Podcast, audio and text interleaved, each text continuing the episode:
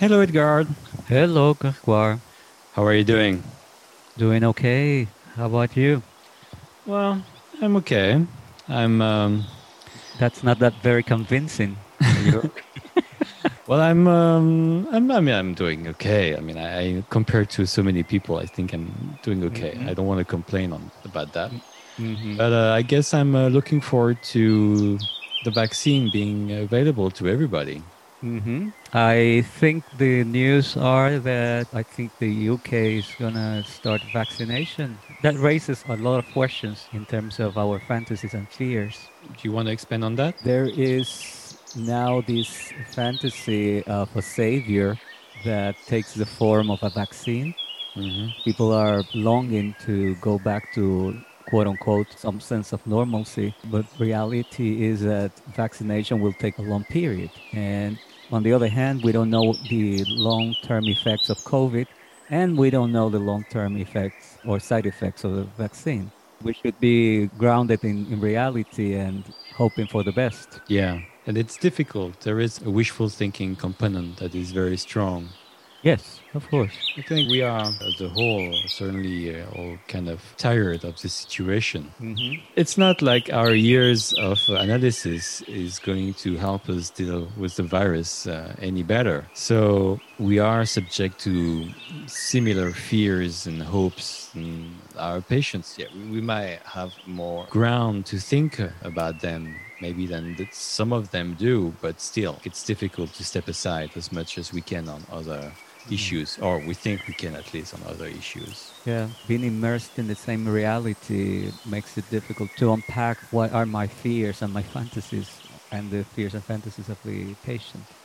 already the announcement of the vaccine is uh, creating a very um, damageable side effect that people magically believe that the vaccine is already widely available Yes, and it's not. and it's it's not going to be for some time Yes, correct. I think Fauci was mentioning for the US that it should be available for the public at large at the beginning of the second quarter of the year 2021 which would mean uh, April hmm it's not so far but we're not there yet And we are riding the second wave in the United States, so this is still very scary.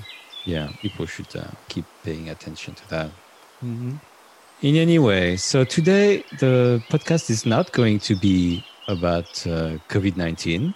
No. It's actually going to be um, an interview that I recorded with Lee Jenkins, who's um, one of my supervisors, in February of this year. Actually, there will be two issues of uh, discussions on psychoanalysis. hmm The first one that we are going to listen to today focuses especially on Lee's personal life and then slowly goes into his uh, professional life. And the question of racism, racism is approached uh, mostly at the end of the interview. I think it's. Um, I, really like the interview. Uh, You listened to it already, uh, Edgar. What, what did you think about it? I was not present when the recording happened, and I haven't had the pleasure of listening to Lee before. I appreciated his gentle demeanor that I experienced in his voice. I experienced him to be nuanced in his approach to psychoanalysis, to race, which is, uh, is refreshing in this time of polarization that we are living right now.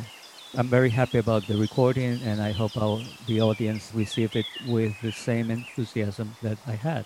And at the beginning of the last podcast on race and racism, you and I mentioned that there might be a follow up podcast, but we didn't receive any reaction. No, I have to say, I was a bit surprised, but uh, I don't know exactly what to think about it. Maybe, uh, maybe we covered the subject and the theme so well that uh, nothing had to be said. Um, which is sure, but that seems to, to be a fantasy. is it really?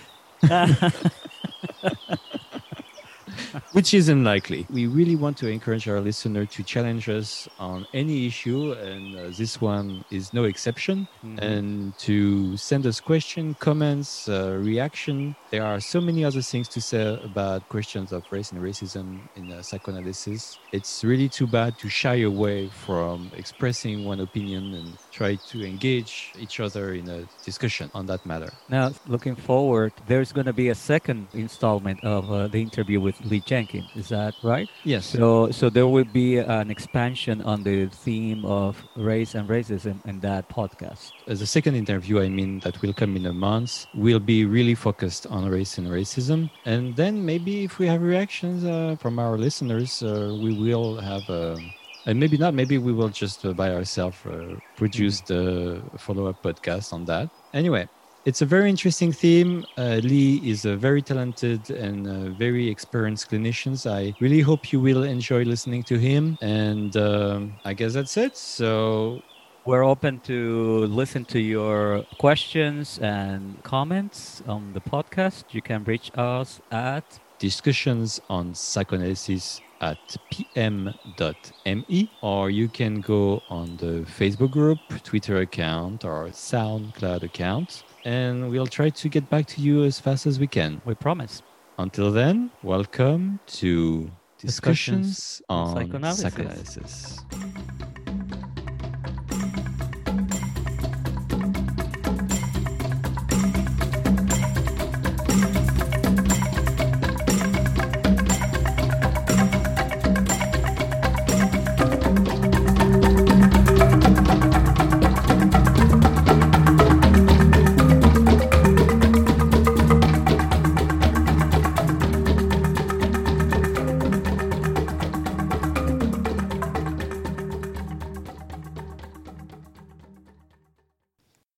Hello, Lee.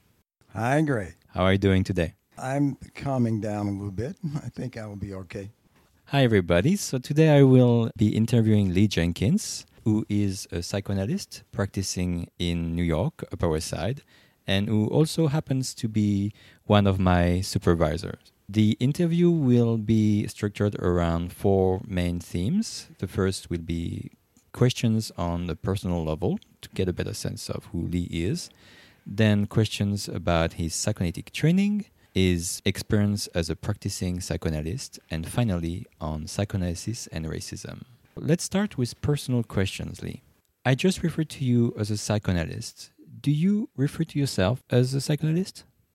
I do refer to myself as a psychoanalyst, yes, but sometimes I, I just use the generic term psychotherapist, depending on whom I'm talking to. Mm-hmm. But most of the time, I certainly think of myself as a psychoanalyst, and that's the kind of work I do. We're talking about emphasizing the particular kind of depth that psychoanalysts do, and I think the emphasizing the intimacy of the relationship the psychoanalysts have with their people. It's an interaction, and I get to be impacted by the person's heart and mind and soul, even, and he gets a glimpse of what I'm like in that regard. If I understand correctly, being a psychoanalyst means something specific in terms of the depth of the connection.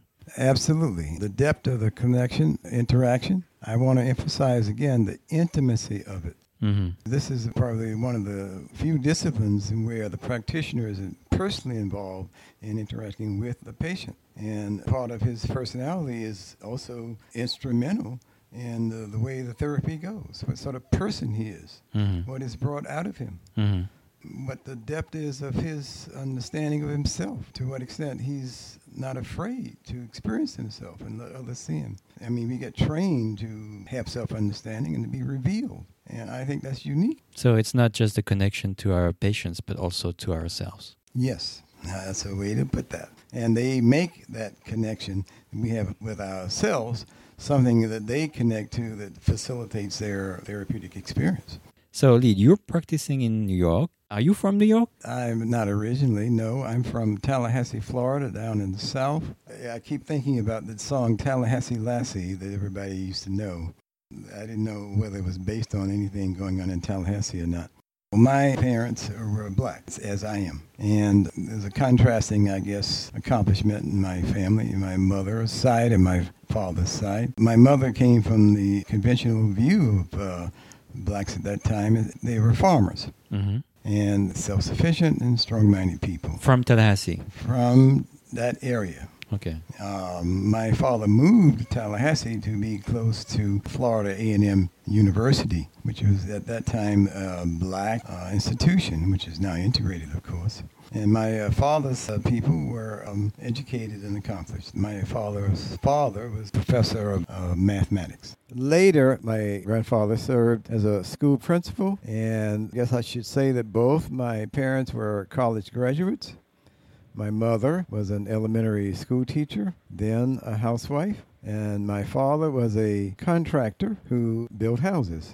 And then he became a manager in an insurance company. And that's what he did most of his life when I was a child.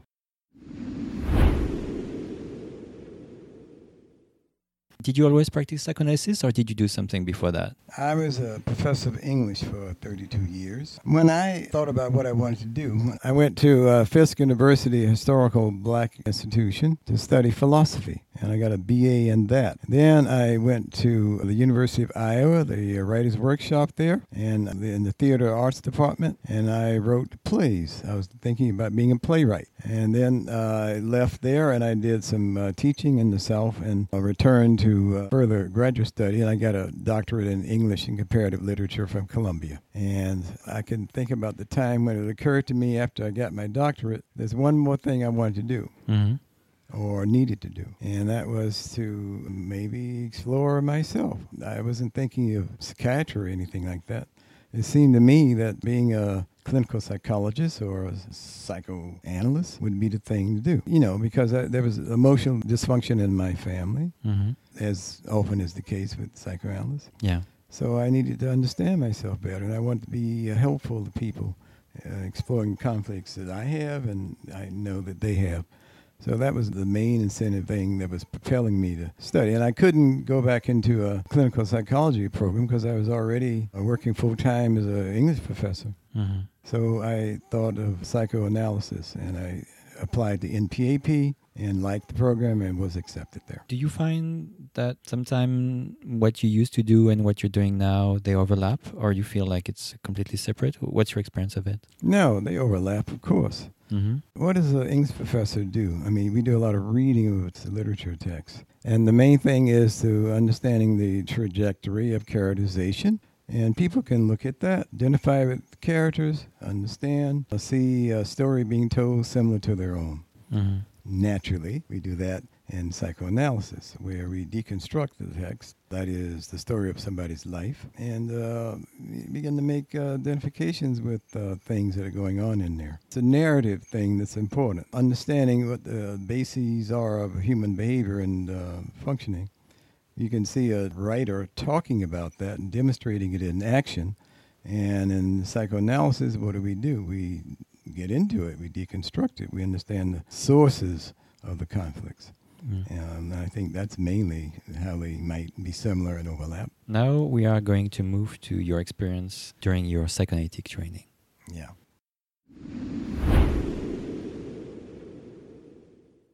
So, Lee, could you tell us when you started your training as a psychoanalyst?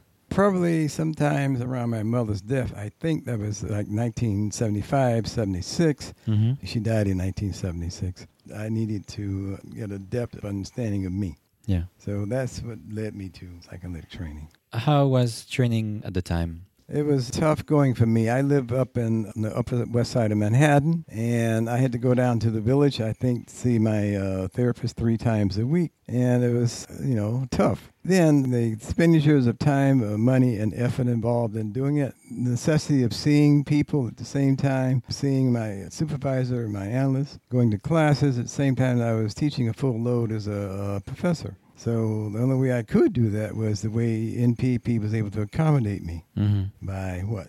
Letting me take a few classes a semester or one and uh, go along at my own rate. So that's mainly what was so good about going to NPAP. Mm-hmm. You've been around so for quite a while at NPAP and you've seen things change. Like, what, could you tell us something about how you experienced this particular training institute and maybe others uh, change through time since you started your training and now? what do you have anything to say about it? Yeah, we are much more sensitive to uh, changes in society. Mm-hmm. We're talking about instances of uh, kind of inequity that exists, you know, social class differences regarding attitudes toward equality with women and minorities. I think institutes are becoming more aware of the need to address those things. Mm-hmm to the extent that we do have classes for it, is still a problematic thing. But everybody now is aware of the need to look at this. So I think that's a change. And there may be a change in the attitudes the institutes have trying to make the students a little bit more involved in the processes of their own education and uh, being consulted to some degree. I mean, a lot of people disagree with that, but it certainly is different now from what it was 30 years ago, I would, I would say. What do you mean? Then you were supposed to come and be told what to do and how to think and how to behave, and that was that. Whereas now there's a little bit more flexibility in uh, understanding these trainees who are nevertheless what your colleagues Mm-hmm. Have a mutual respect for them i think more so now the possibility of that more so now than then There are more possibilities today. It doesn't mean that from um, someone who was in training not so long ago, there's still a sense that this, what I would call a, this kind of authoritarian uh, Okay. view, yeah is still present. But I, I can hear how it's not, it's probably not as everywhere as it used to be. it's for the uh, people in charge to recognize the limitations of their own authority. Being a psychoanalyst sometimes elevates people's estimation of themselves as know know-it-alls. They know everything, Mm-hmm. and they cannot be told, even by their colleagues. And I think maybe there's a greater sensitivity Mhm. to, to that issue. So you started your training in the 70s. How do you think people's perceptions of you influenced your training? In the usual way, I mean, being a black person in this society means that I'm highly sensitive to questions of uh, my adequacy, my capacity to perform, being seen as on par with the, that of everybody else. And not all the time am I persuaded that people think that. Or, you know, there's just a high degree of um, paranoia that somebody like me might have in wondering whether people do see me. I mean, they may think that I've got some problems, Mhm. just like everybody does. But uh, the way it's viewed, you know, it may be a circumstantial situation for regular folks, and how they might view a black person is it's a personal thing and there's something wrong with him, as opposed to simply accepting the fact that these things happen to anybody. Difficulties encountered. Um, and that have to be overcome is not a reflection of some kind of personal feeling in the in the individual. As say a white person might think, it's just something circumstantial that's happening to me, and I can deal with it and I overcome it. But it's got little to do with me personally. Whereas I think the black person is viewed as somebody carrying a fault or a feeling, and that he is personally responsible for whatever happens to him, rather than that we have good luck and bad luck. Things happen, and you know we can overcome them. And how do you think that played into your training, those kind of projections and expectations? Well, not any any egregious way, Mm-hmm. because people were kind of considerate uh, of me, and I do not recall being uh, mistreated. Mm-hmm. But that I'm just saying that, that we live in a society that the racist attitudes are prevalent. So people aren't all the time aware of how they may have misgivings about somebody, uh, and they give expression to them without realizing they're doing that. The sensitivity a black person might have is to pick up on those things and uh, maybe sometimes blow them out of proportion. That's how it interfered in your training. Sometimes. Yeah. Yeah, you could be in a class and the discussion is going on, and you can make a presentation, an offering of some ideas. They may be well received, they may not. They may be looked upon as uh, kind of a personal rambling on the part of that individual without his focusing on the relevant issue Mhm. when he's addressing the relevant issue, but it may not all the time be received. Uh, I would say something like that. I see. It certainly had a, an influence on how you connected with psychoanalysis. Well, it had to do with recognizing a lot of what we do, we're not aware of the unconscious uh, sources involved in what we think and say. So that being in, involved in any kind of uh, discipline that is consciously dealing with what it is that's unconsciously revealed in what you do is a miraculous thing. So yeah, that drew me to uh, taking the unconscious processes seriously Mm-hmm. and wondering how it is that we do so much in our lives without realizing what the deeper implications are and motives are of why we behaving the way we are. Sure, that would certainly draw me to uh, psychoanalytic thinking. Psychoanalysis was a vessel or a tool to express one part of oneself, uh, to be able to connect with parts of oneself that maybe were not as um, recognized by other disciplines. Yes, and that it takes the unconscious processes seriously hmm in a way that un- uh, other disciplines might not, and that it views unconscious thinking as central to motivation. That applies across the board all the time in every aspect of life. And I think that's what's so distinctive, distinguishing about psychoanalysis, that it takes that, it looks at that, why it is, and it has a methodology, a way of trying to help us overcome those parts of that unconscious process that are hurtful and undermining and um, interfere with our best functioning. So we can emerge from being ensnared by things we can't even understand, how they limit us, um, and begin to have an understanding of that and move past it. That's a miraculous thing. When I was Milo chair, the president of the student body at NPAP, uh, a question that would come very often was how do we attract more students, candidates from what we call minorities?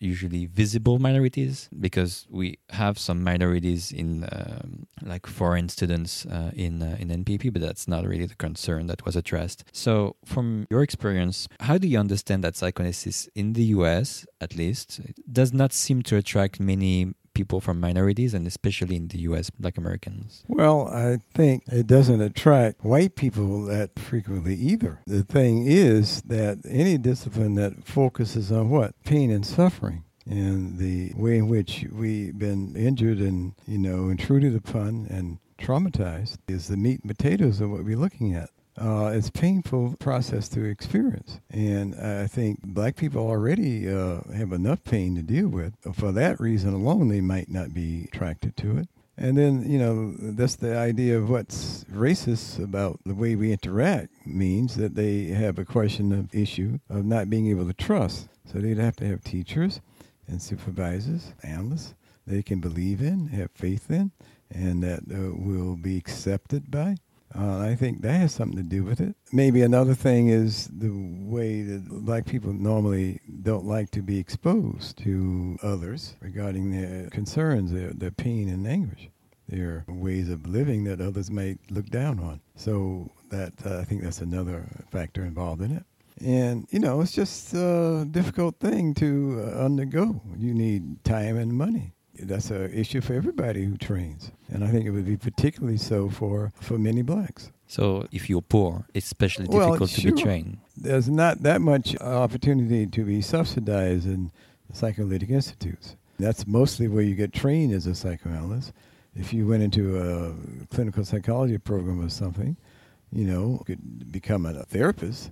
Uh, you might even get, in a way, trained uh, psych- some psychoanalytic training too. But there's a possibility that you would get some money to do that, Mm. like you would not most of the time in a psychoanalytic institute. Yeah, so you would need, um, from what I'm hearing, and uh, if we wanted um, more people from minorities and for poor area, we would need a lot more endeavor in terms of um, creating a safer place or um, Yeah. for whatever it could mean for different people, and also financial incentives for people who can't really afford. Yeah. Uh, even if NPAP is clearly one of the most affordable training institute, I mean, at the time we're recording at least, still, uh, I remember uh, back when I was Milo chair, I did a, a little math and trying to um, add up all the cost, and uh, it's easily uh, around uh, the fifty thousand dollars at the end. Even if you start earning some money, it's you really need other sources of income if you want to start training inside to become a psychoanalyst. So many of the uh, people in training, at least, uh,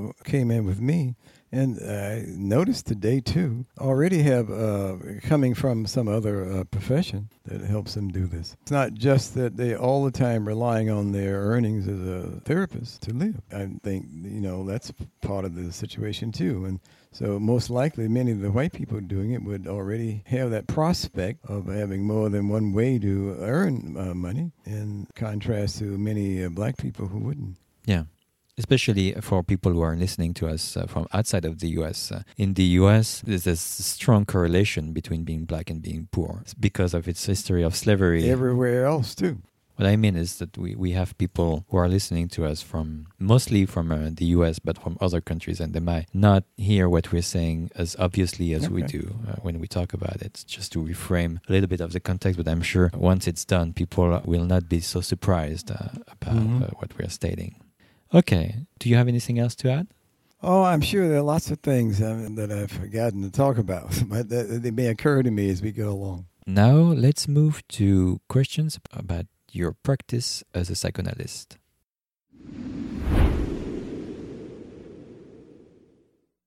Lee, do you think that you could practice in Tallahassee, Florida, the same way you are currently practicing in New York? Actually, I do now. I mean, when I grew up, Tallahassee was probably, uh, I guess, 30,000 people. That must be two or 300,000 so that there would be a large enough contingent of black people there, I think, who would be interested now in coming to see a therapist. Naturally, they would want to see a black one, at least initially, that's the feeling people would have. It's a kind of progressive place. I mean, race relations among both for black and white people would not be so problematic as they can be elsewhere. So I believe that I would I would probably be successful there. When I was training in the U.S., some uh, instructor mentioned how they felt like outside of New York, people were less interested in the psychoanalytic kind of work. Do, would you agree with that? Uh, probably. But I mean, that's probably the case outside of New York, anywhere else in this country except on the uh, the coasts. I don't know what it might be in California, but I imagine it to be something similar to what it is on the East Coast. But I'm talking about a place where there's a possibility of what less, you know, reactionary thinking, and that would be the case in Tallahassee, I imagine. Mm-hmm. It's the capital of the state, and there are reasons for it to be socially progressive in, in its outlook because of the presence of those universities there. So people might be curious about the psychoanalytic process. Oh, I think they would be. They would have the influence of the universities there to bring it about. And the people who move down there to work at those places already have a greater likelihood to have interest in those things. So I don't think I would have that much trouble in Tallahassee. Mm-hmm. But as soon as you moved out of, say, the perimeter of a place like that, 50 miles away in the surrounding area, the thinking would be different. Yeah. Yeah. I see. I mean, even when I grew up, and you know, in the 1950s and 60s, there, it was comparatively speaking, for for a southern city, progressive. Mm-hmm. I was never uh, mistreated in some outright way mm-hmm. by uh, people exposed to you know really harsh racist uh, subjugation, hurtful things though you know there's always that possibility but it's it's just as easily possible for that to occur walking down uh, broadway mm-hmm. in in new york. Okay. Since you started practicing psychoanalysis do you think you changed the way you practice in your own office? Pretty much the same. Naturally I, when i started out i wasn't working as hard. Mm-hmm.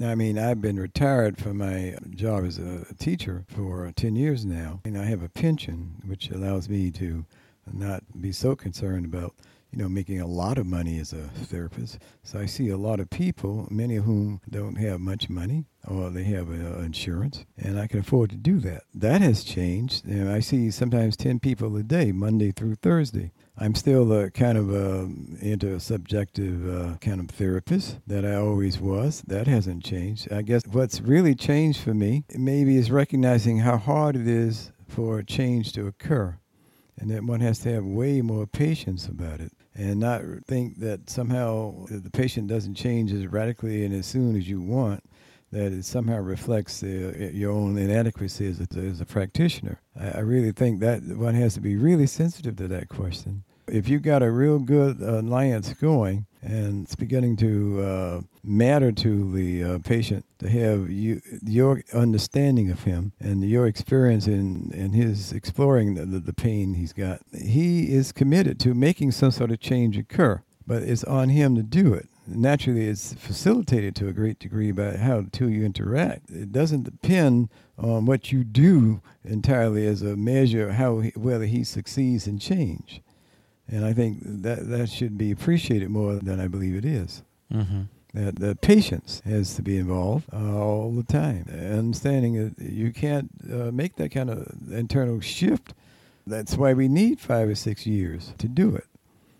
So to sit tight and to continue to be the, the good therapist you are, you're empathic, you're understanding, you have insight, uh, you're unafraid of letting yourself be seen by the patient, will bring about something different from what it was when he came in there. How do you think people's perception of you influenced or still do influence your practice, the way you practice? we look like something and people see something in what they look at. Well, people first look at my profile. Yeah. And they expect somebody who's accomplished and experienced and uh, polished with understanding. Mm-hmm. And naturally, I try to live up to that. They're expecting makes me work harder, draws out of me uh, the need, you know, to give them all I got and I think they appreciate that. Their perception might be of me is varied. I'm thinking now of somebody who is probably a Ukrainian woman who comes and concerned about how her daughter is in love with a guy from the Caribbean, and she cannot understand this. And she comes to see a black therapist to hope maybe I can understand it and speak to her about why it is and uh, help her to either know what to do to discourage her or possibly even accept it. So then I let her understand a little bit about it's her attitude toward the child and how she's raised her and intruded upon her and it controlled her in every way. So she's acting out some kind of desire to what? Be free. But it turns out that maybe she and the Caribbean guy have a lot in common, you know, and they might be good for each other. And this is startling to the uh, woman. Uh, she comes back a few times to talk about this.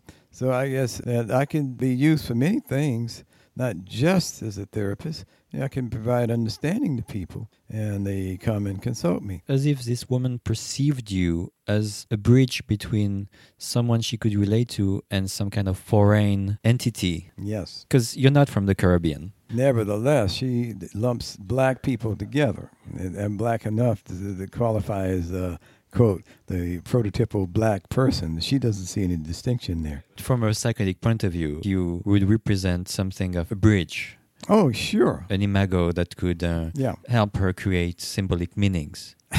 Maybe. First, this is a absolute literalism. So, since you're black, you understand what it means to be black and why the guy might be interested in her white daughter. Mm-hmm explain that to me. Mm-hmm. All right, so I explained something about what he's interested in and being motivated by the same kind of things you would be, and choosing a partner with whom you feel compatible, and you can share things and uh, have a life together. She cannot imagine that that could be the case between her daughter and this man. Mm-hmm. So I do form that bridge and understanding. She understands me as somebody representative of a, an authority figure she respects, and that I can speak to her in a way that she can accept. So that she takes seriously what I tell her. I guess that was amazing to me too that she could just want to come in and speak to me to understand what's happening. I don't need therapy. She doesn't need therapy. But can you tell me why this is happening? Mm-hmm.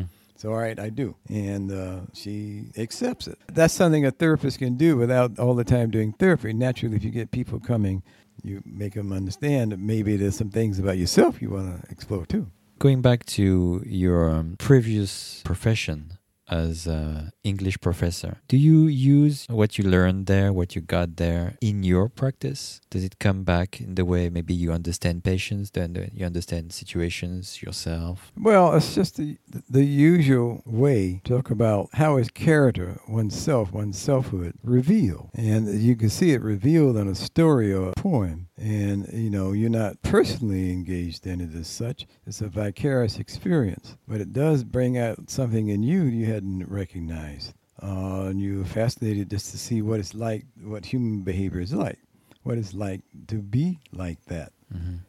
naturally therapy is a carrying over of the fascination with character fascination with the life story. How did it get to be like that?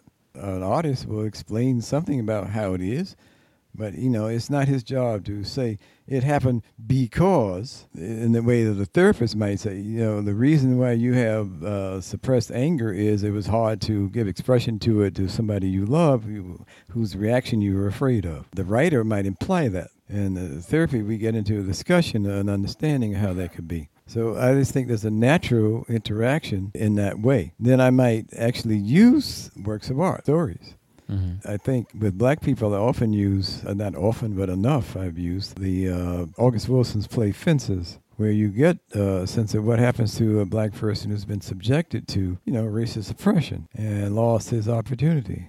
It had it taken away from him to for self the kind of self realization he he wanted, and it was unfairly done, and so he's full of bitterness and he he might even you know resent the chances that his own children have to avoid that sort of thing and succeed because he can't get over the rage he's got about how he was deprived of it and it can contaminate even his love for his children. You know, that nobody loved me, gave me the consideration. And it's interesting how, you know, oppression in life reflects the uh, deeper uh, sense of being deprived that one has already emerged from one's upbringing with and see it reinforced all over the place in attitudes taught you that deprive you on the basis of race, as racism might, and how this stuff is so poisonous and infecting the ways sometimes black parents relate to their children or to each other. Could I say that you are using your um, knowledge in English literature to sometimes interweave um, people's personal experience within a cultural context? Yeah, well, that's the way to, to, put it. It makes it more immediate, obviously. If you see a picture, you go to a movie even, mm. you see something you can recognize. It might even be cathartic in the way that you can give a release to what's been pent up in you without realizing how important it was for you to have your mistreatment seen. Mm. So it could be a great relief to uh, have a patient see somebody else suffering in the same way that he can recognize and accept. Oh, and by the way, you know, this is a deep question. The similarity of cultural experience or racial experience is a big one for a lot of people. Mm-hmm. I don't know all the time whether it's true that the only way we can be understood is by people who share a, a social, cultural, racial background that we do. You know, we all share an unconscious mind, and I think that's the fundamental basis of whatever it is we got in common as humans. You know, that's the repository of all the hopes, fears, wishes, desires, frustrations, rage, things that enrage us. And we can see how others are motivated by things they don't understand and how they're in the grip of and they can't shake it off and they say things opposite from what they intend. That's the way we share that basic process of being flawed humans. And I think sitting with a patient as a therapist might and having this kind of thing, the unconscious processes stirred up, is what facilitates a kind of uh, alliance. I mean, you understand why I can be so enraged. Yes, I do, because I too know something about that. Or how I'm afraid to give expressions to uh, loving somebody because I don't want to appear to be weak or diminished. Yes, I do because this is what it's like to be human. Fundamental place where that sort of thing is experienced is the unconscious interaction we got. I mean, it's like saying, how do you recognize denial and rationalization? I mean, we all seem pretty certain that we can because I think it's something about how unconsciously we know we all do it. You know, we can talk about how it got to be and how it's a kind of a way to avoid confronting something in therapy. But in, in life, everybody knows that we, we, some things we can deal with, so we've got to find a way to avoid it. I mean, that's something that's humanly shared in, in every way by everybody the wonderful thing about what psychoanalysis affords us is to explore it. And the, the mind and the heart of the therapist is involved, are all involved in that exploration as well as your immediate concern about exploring it with the uh, patient. I was just thinking about the ways in which, you know, just we think that only people of our own uh, cultural or social racial identification uh, are people who can understand us the best. Mm-hmm they may have a readiness to understand us, uh, something unconsciously recognized that they share. But even deeper than that is, uh, I'm saying, the uh, basis for our human similarity, which is a thing that's reflected in the unconscious processes we all share. So we all engage in the same kind of denial and rationalization. I use those terms often enough because they are so frequently used in the way that uh, we hide from the truth or we uh, find ways to deflect it. I think is fascinating. We think we can always recognize when somebody is engaging in rationalization or denial because we share something basic with each other regarding how we use those mechanisms. And, I think that's all that sort of thing is what comes out, is what share, what's shared between the uh, the patient and the, and the therapist and psychoanalysis. Now, I was saying also people come with all kinds of hidden biases to uh, see me. And I just wanted to say a little bit about some of it. You know, difficulty identifying with me as a black person is involved when people nevertheless come and they, and they say to their friends, So why are you seeing uh, Jenkins?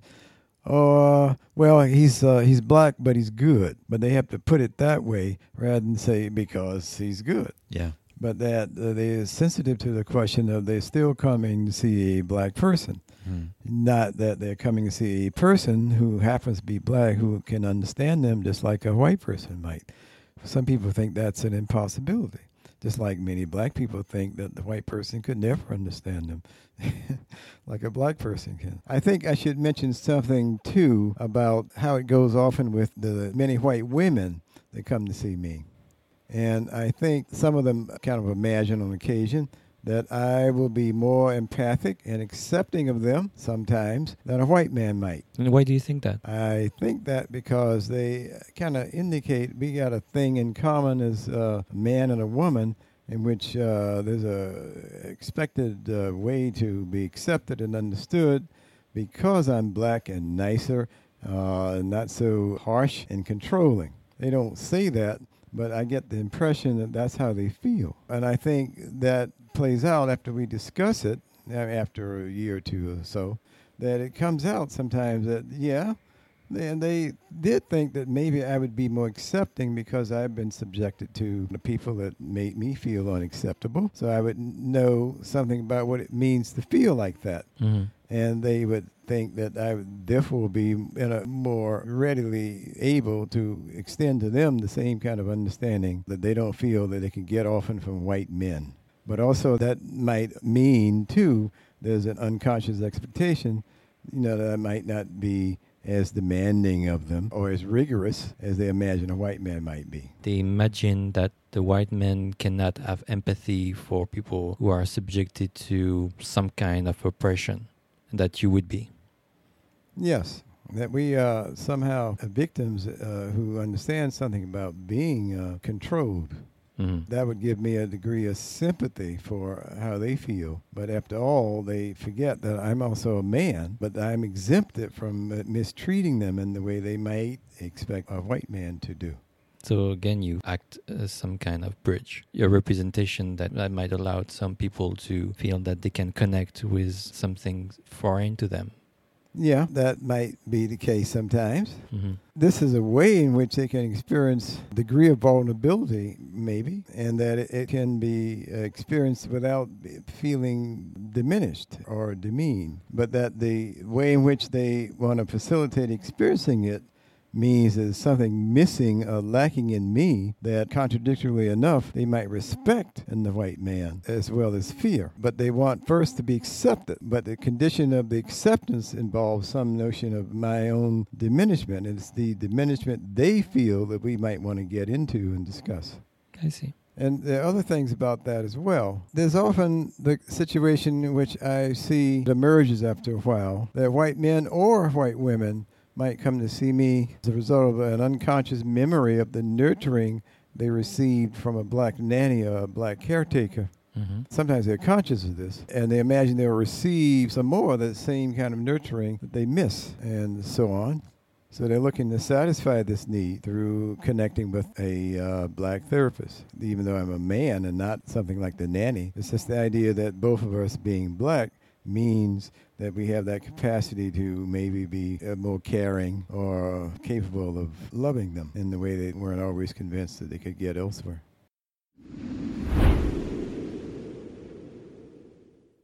One other thing is simply that these are people who come to see me in a city like New York, come from varied backgrounds, and they are interested in many things that they normally they wouldn't be exposed to. Many of them are sophisticated, cultivated people, and they recognize that things of interest, things that they normally never encounter in their daily lives, are available to them, like going to see a uh, black psychoanalyst And so they come just to see what that experience would be, not just uh, as a result of satisfying some sort of curiosity, but as a kind of intellectual exploration, you could almost say, and to put themselves in a place where they are exposed to something that they never expected.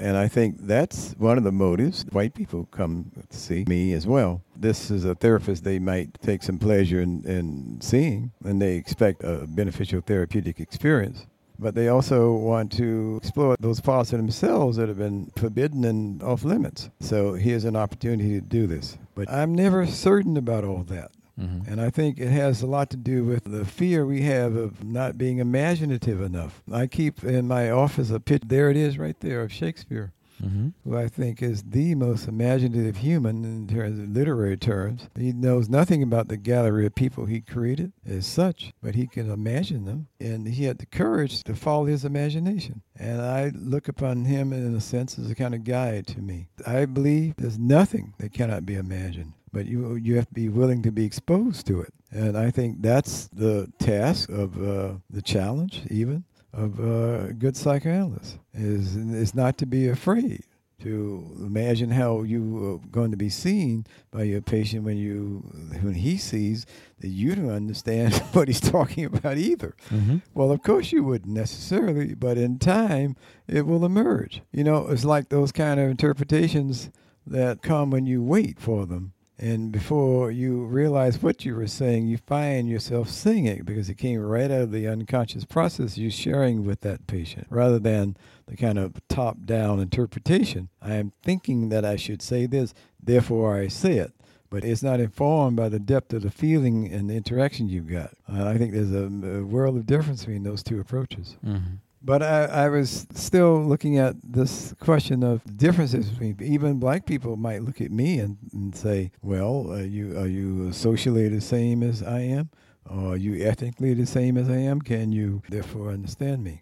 But anyway, I mean, people with those, uh, whatever the attitudes are, even the racist attitudes, you know, I want to get to understanding what's the, the causes of the hurt and the pain even the racist has. That makes them insist on finding ways to fault somebody else and find uh, raise himself above somebody else to make himself feel good. And I think that his recognition of my understanding this, letting him express freely enough his resentments about things, makes for the kind of alliance that begins to break down the differences between us. So even he might not want to continue to be alone all the time and to uh, find an ally in this black therapist. But I have to be open to uh, that possibility myself. Well, I guess this is um, a bridge between this section and the last thing we are going to talk about, which will be uh, psychoanalysis and racism.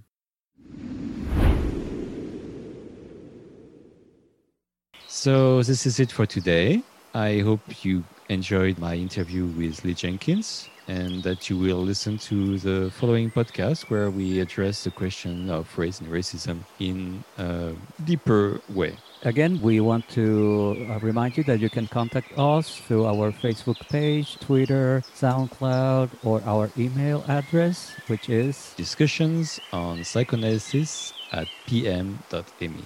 And if you like the podcast, maybe you liked it if you're listening to the end of it, mm-hmm. give us five stars five on stars. iTunes. Yep. Thank you. See you next Thank month. You. Until then, bye bye.